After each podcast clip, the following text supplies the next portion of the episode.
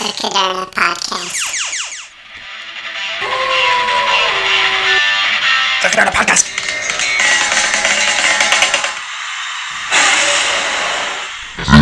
Caderna Podcast. Hi there, everyone. Thanks for tuning in to another episode of the Caderna Podcast. I'm your host, Brian Caderna, and I'm happy to have you joining us.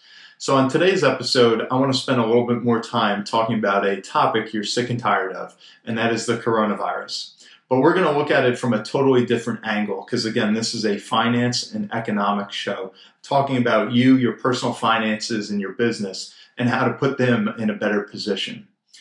So I know that right now there's a lot of fear out there, there's a lot of uncertainty. So, what I always like to do, both as a history buff, but also I think as a, a best practice, is look back at you know what can the past tell us how have we as a country as a government how have we handled issues as, the, as they've arisen uh, over time of varying degrees so what i want to look at very closely is some of the biggest pandemics some of the biggest obstacles and issues that our country has faced particularly from a health standpoint and then how did our government intervene or step in to try and help us citizens out?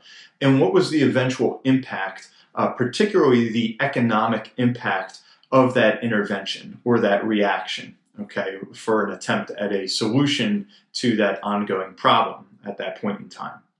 So we're going to look at some different items here, uh, ranging from you know the uh, early 20th uh, century all the way up into the modern day and age, and what some of these events were and how they played out over time.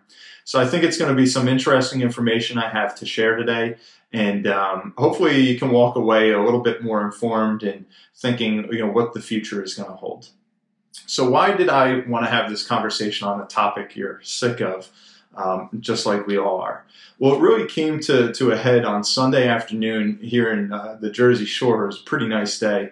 So I went on a very long bike ride uh, with my boys and also a couple of friends that tagged along with us. And we all kept six feet apart, did everything we were supposed to. But about halfway through our ride, you know, going towards the beach, we were like, geez, it, it seems like it's uh, July here at the Jersey Shore. The traffic was flowing, you know, there were cars everywhere everybody was biking past one another. There were joggers. Um, it, it, was packed as far as everybody just being out to try and escape the quarantine and have a good time. And then we got near the boardwalk, and the boardwalk was slammed with people walking back and forth. And this, this poor cop had to keep going and telling everybody, you can stand there, but you can't go there, and make sure you spread out, and pretty much doing that all day long. So uh, we got to thinking, we were like, whatever happened to the quarantine? You know, we're in the peak of it right now, and it seems like business as usual.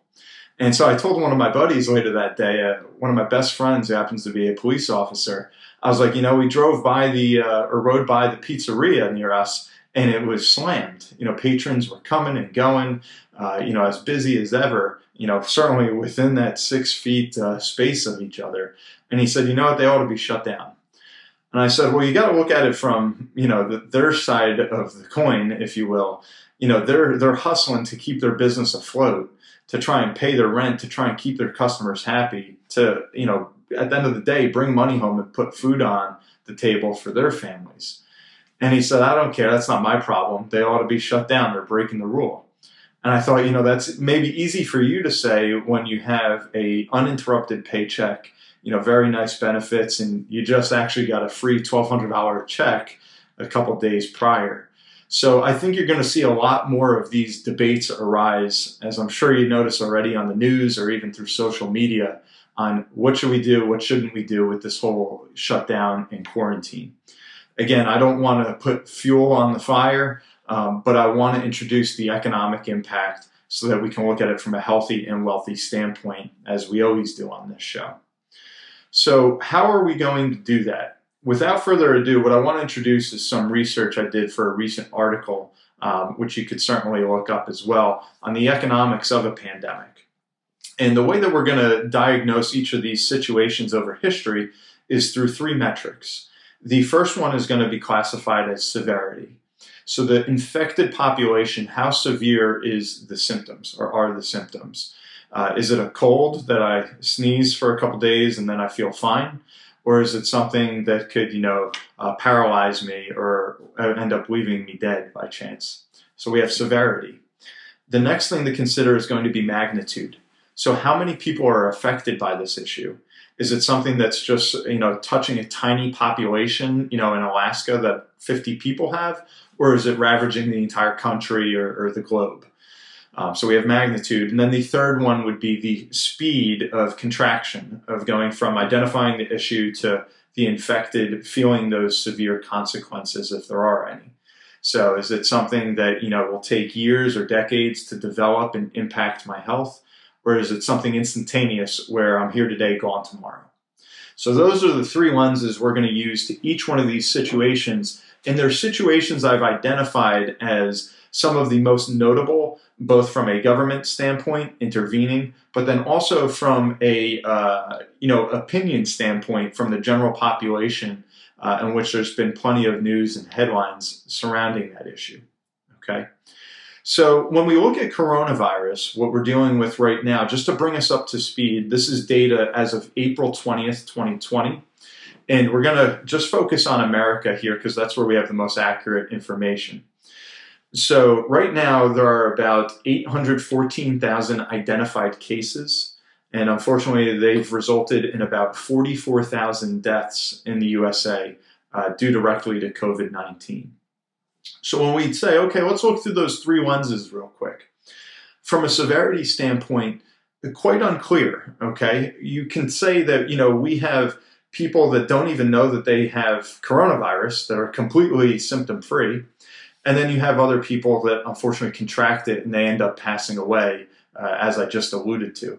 So that severity is quite an unknown because as more testing goes on, uh, we don't really know what that death rate is. Uh, it's a it's a bit of a moving target right now. So that's that's severity. When we look at magnitude, the magnitude I'd classify as quite high. As we can tell, it's very contagious. Know, I just said 814,000 cases. And the magnitude also, though it's high, it's also a bit unknown. As you could just see by a study that was done, or a test, just last week by Mass General, a very renowned hospital, they tested 200 random citizens in Boston, and a third of them, 64, tested positive for COVID 19, not even having any clue that they had the virus. So the magnitude is almost inconceivable right now because so many people don't know if they have it which of course then trickles down to well, how severe is it if people are walking around healthy as could be with it in theory.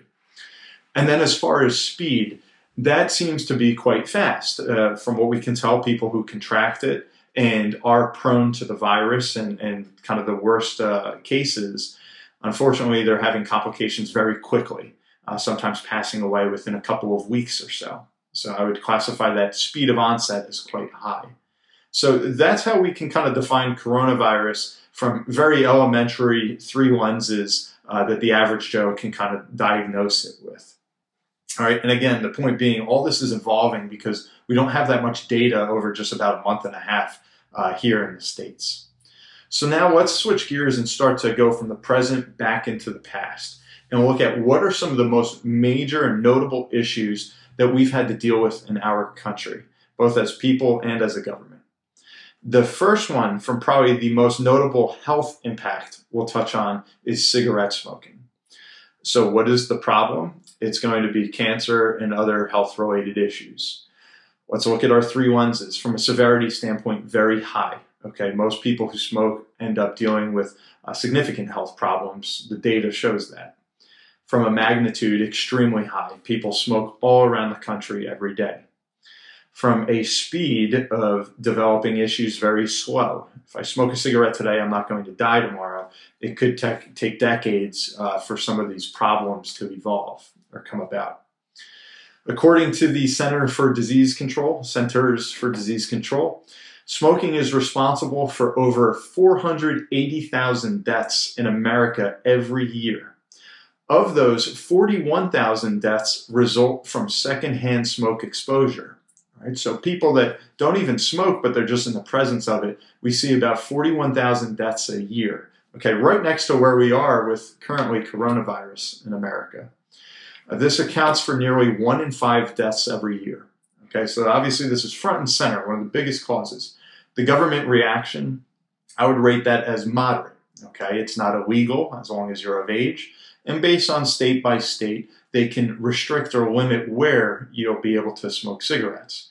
28 states have imposed comprehensive smoke free laws, uh, but none ban smoking in the workplace.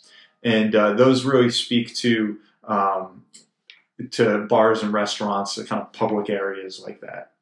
Uh, and the Food and Drug Administration, so looking at a federal level, has banned flavored e-cigarettes that were targeted at the youth. Okay, so that's essentially what we've seen so far as far as government intervention. The economic impact of smoking, I'd classify that as very high. Okay, in the liability column, the total economic cost of smoking is an estimated $300 billion per year, including $170 billion of direct medical care to adult smokers. All right. In the asset column, for the government at least, states collected $27.3 billion in tax revenue and uh, smoking related court settlements last year. Okay, again, data from the CDC. So it's a huge, huge industry, huge part of our economy, um, but obviously an enormous drag on our economy when we think of uh, what it does to our healthcare system. And that's what we have as far as government intervention. 28 states right now have imposed some sort of restriction, uh, but it's totally legal uh, to smoke, of course. The next one, probably second to this uh, in the most talked about column, uh, maybe even more so, would be cars and automobiles. So, what is our problem? It's motor vehicle accidents. The severity, it varies. Sometimes you have an accident, person walks right away. Other times, um, people are killed on the scene immediately from the accident. The magnitude extremely high. Right, you can't turn on your, your radio in the morning on your commute to work without hearing about 15 different accidents that occurred uh, on the highway every single day. Uh, so we're all driving everywhere these things happen.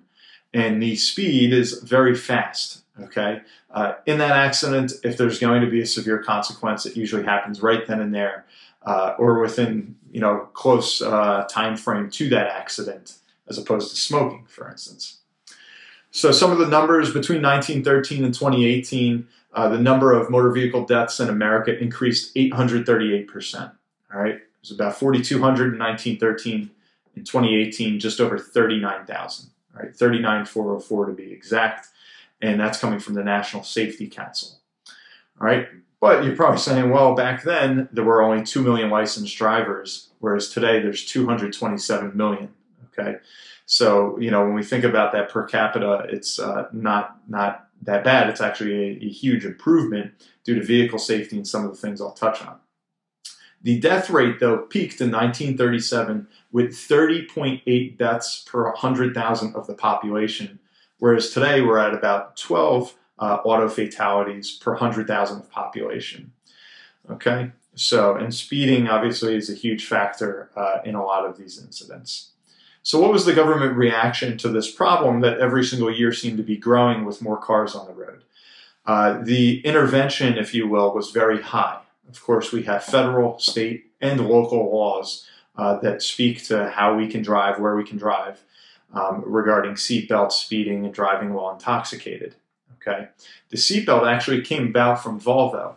Uh, one of their design engineers, Niels Bohlin, patented the first three-point safety belt in 1958 believe it or not, it wasn't until almost three decades later, in 1984, that New York became the first state to mandate wearing a seatbelt while in a car.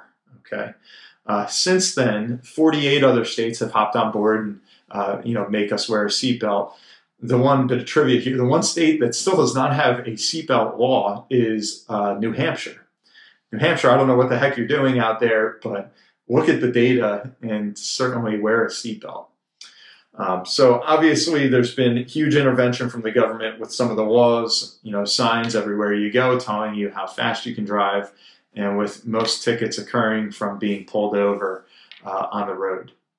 So obviously, I think that makes sense to most of us.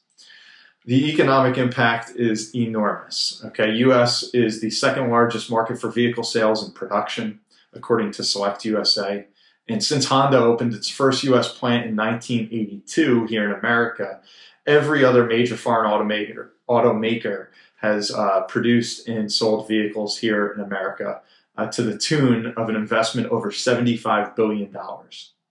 U.S. affiliates of foreign owned companies actually support over 400,000 American jobs and a 114.6 billion domestic sector of our economy.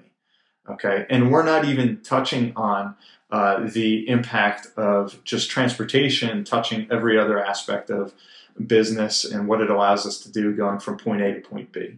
Okay, by and large, we've seen a lot of that almost come to a halt uh, with the current quarantine.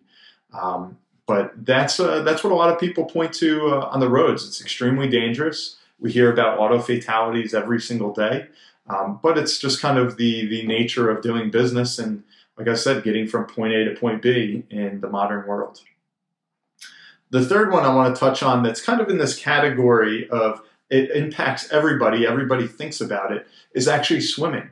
All right, so what is the problem? Drowning the severity very high. Okay, folks that drown obviously are uh, in very bad shape or passing away. The magnitude is very low. Okay, we have a ton of swimmers every year in America, and fortunately, not that many of them drown, very few. Um, but the speed of the onset is extremely fast. Okay, uh, when we, we drown, it's it's instant. It's not an issue that pops up years later. Uh, it's instantaneous.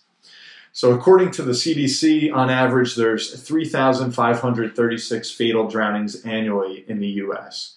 Drown- this is the most heart-wrenching stat: is that drowning accounts for more deaths of children ages one to four than any other cause besides congenital an- anomalies, okay, or birth defects.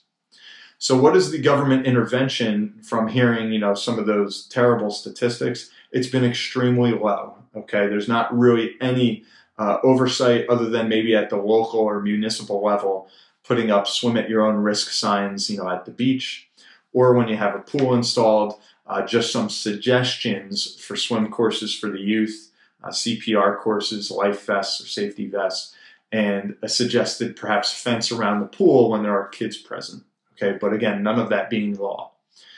The economic impact, all right, the economy for swimming is enormous. According to the Office for Coastal Management, there's 154,000 uh, beach related businesses that employ over 3.3 million people here in America and generate $304 billion of GDP. There's an additional 10.4 million residential pools and over 309,000 public swimming sites in the US. Okay, so obviously it's something that uh, has a, gigantic uh, economy within itself and something we all love to do to go to the beach, even in the face of some of those terrible statistics, particularly uh, for toddlers and children. So that's swimming. That's our problem and our intervention. The next one, which is going to be kind of in that, that same vicinity as talked about every single year, uh, is alcohol. And this is where we have a very good case study. So, what is the problem? Health and crime. The severity, it varies. Some people, they, they drink and they have alcohol, alcohol poisoning and they die that evening. Others could have a beer every day and go on living comfortably. The magnitude is extremely high. Okay, most Americans, I shouldn't say most, but an enormous amount of Americans uh, do drink some alcohol. And then the speed varies. Uh, like I said, sometimes it could be something that ends up in a death that evening or that day. And other times it's something like smoking that a repeated use over a lifetime creates a lot of other health issues. So, what the CDC tells us is that an estimated 88,000 people die annually from alcohol related deaths. All right. So, that's obviously quite a large problem. And the government uh, reaction to that has been extremely high. The, the highest point we could actually look to is when we had outright prohibition of liquor. All right, so this is when the Volstead Act was passed in 1920 that created a nationwide constitutional ban on the importation, production, transportation, and sale of alcohol. Okay, it was coined the national experiment by President Hoover. In 1933, the 21st Amendment was passed to repeal prohibition, and it was the only time in American history that an amendment was passed to repeal another amendment. Right, so that was one of the most severe government interventions of all time in a health crisis. The economic impact was extremely high. Uh, this is um, from some reports through PBS and the History Channel. The closing of breweries, distilleries, and saloons triggered thousands of direct job losses and exponentially more indirectly through barrel makers, truckers, waiters, and other industries uh, that became extinct, extinct overnight. And states previously relied uh, very heavily upon the excise taxes from liquor. In New York, they accounted for almost 75% of its total revenue. It cost the federal government over $11 billion in revenue and over $300 million to enforce prohibition, uh, with what originally started as over 1,500 prohibition police uh, that were created, a new job just to enforce this law. Again, that's from PBS, the, that data. By 1930, an estimated 100,000 speakeasies had popped up just in New York City alone, and as many point to, it led to the possible rise of the mob in America uh, through Al Capone and a lot of other folks at the time and other criminals. A 2015 study estimated that the repeal of prohibition had a net social benefit of $432 million per year from 1934 to 37. All right, so it started to bring in a lot more money, uh, benefits that totaled about $3.25 billion um, due to consumer and producer surpluses, tax revenues, and reduced criminal violence costs uh, from this kind of underground world uh, that came about. That data is from the Journal of Contemporary Economic Policy. Okay, so there we saw a problem. Government stepped in in one of the biggest ways ever.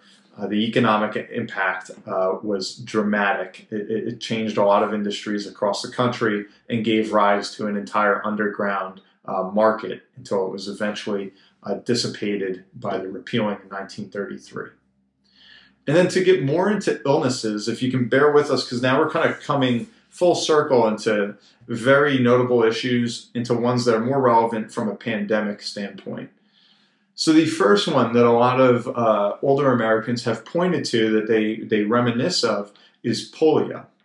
So the problem was a highly contagious and paralyzing illness. The severity it varied. Some folks were paralyzed by it, others were not very affected at all.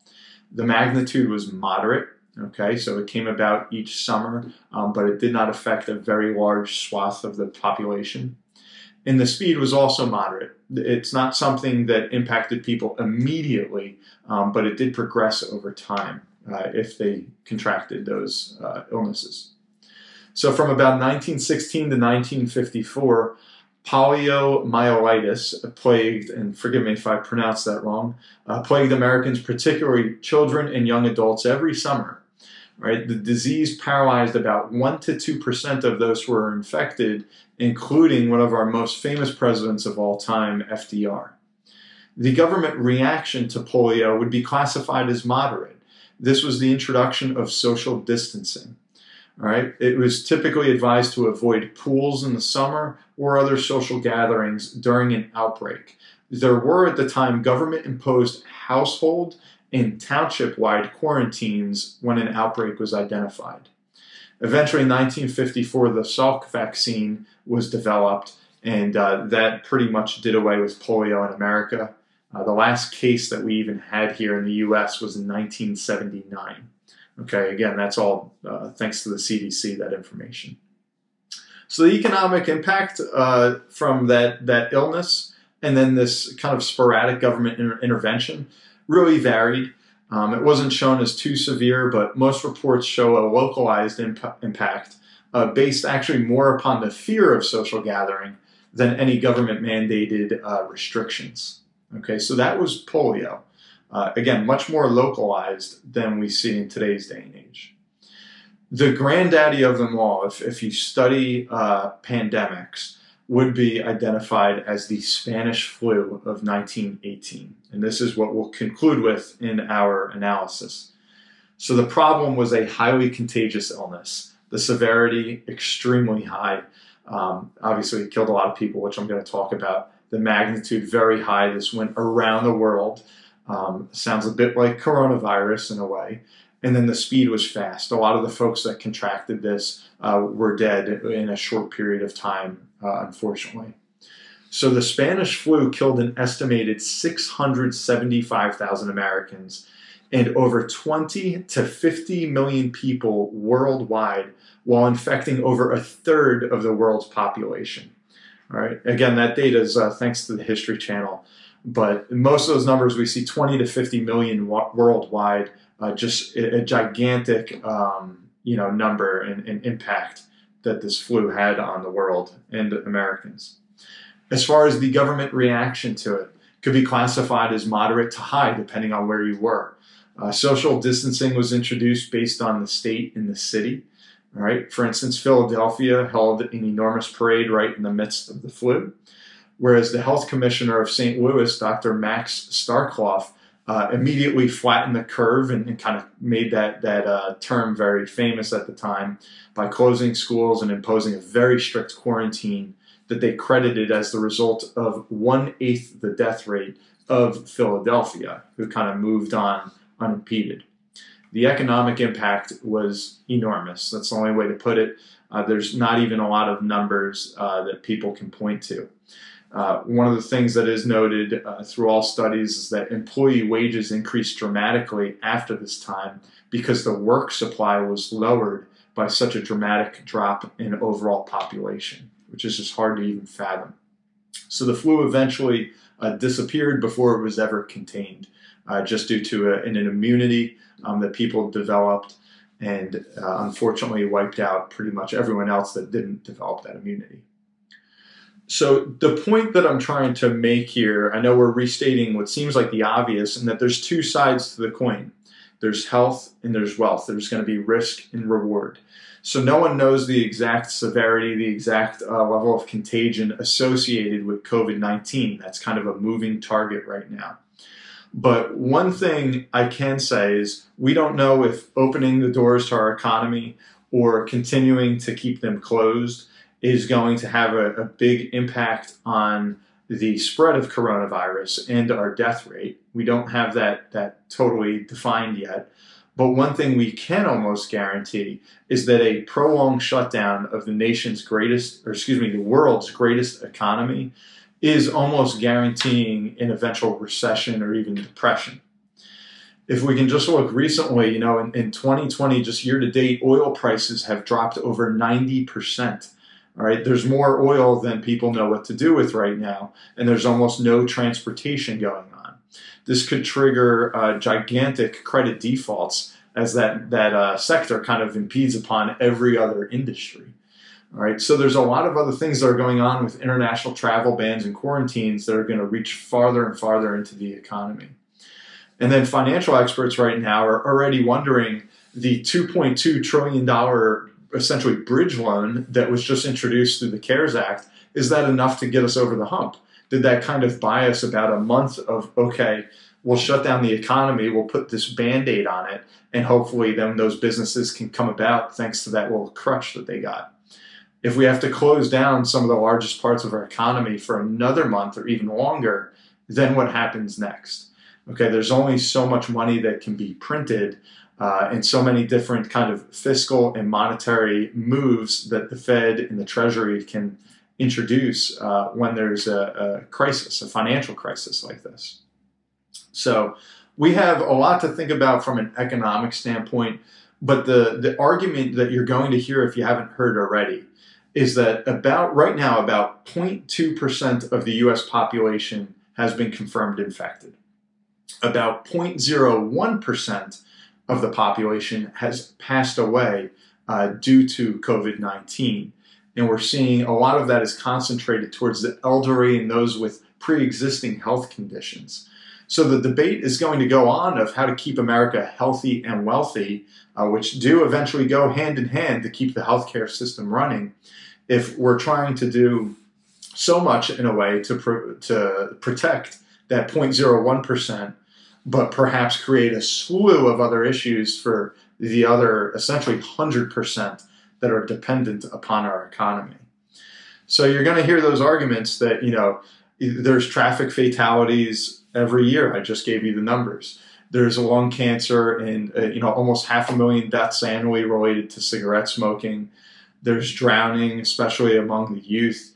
Um, you know, alcohol-related diseases. All these things that you could say, all right, we could squash those numbers immediately and save a fortune for our healthcare system simply by having the government come in and say, no, you can't do that anymore.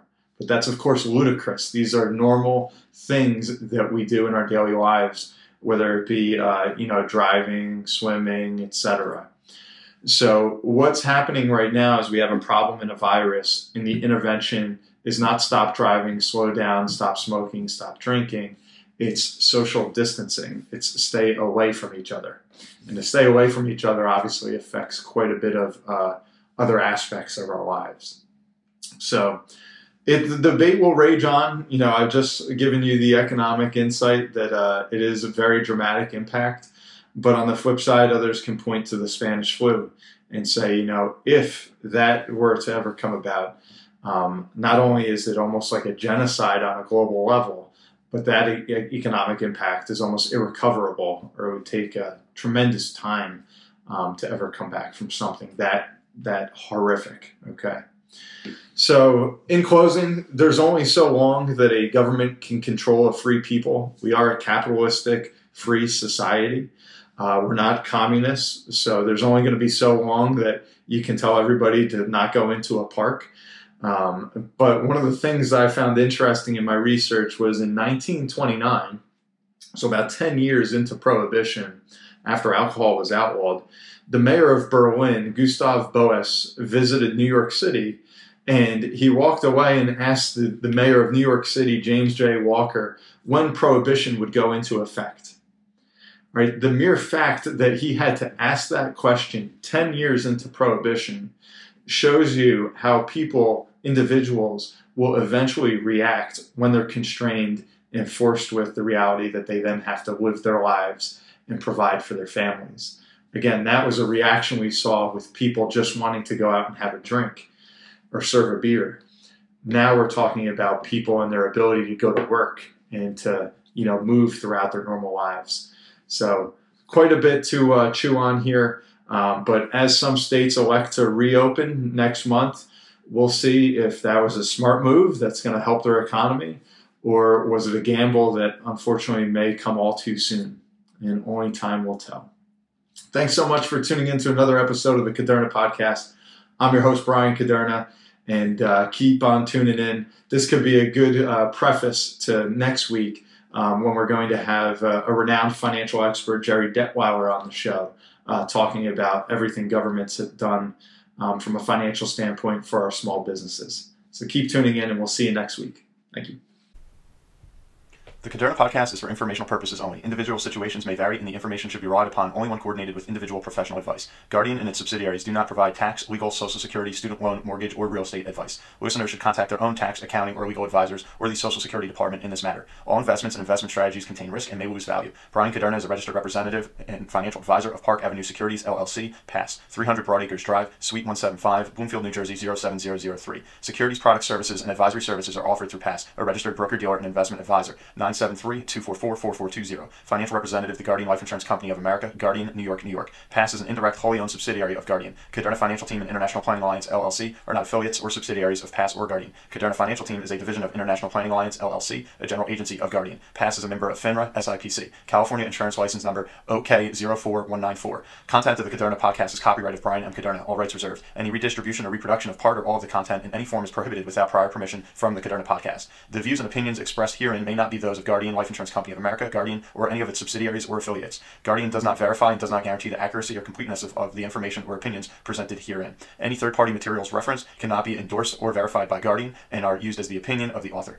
Guardian, its subsidiaries, or affiliates do not provide or issue or advise for mortgages. This material contains the current opinions of the author, but not necessarily those of Guardian or its subsidiaries, and such opinions are subject to change without notice.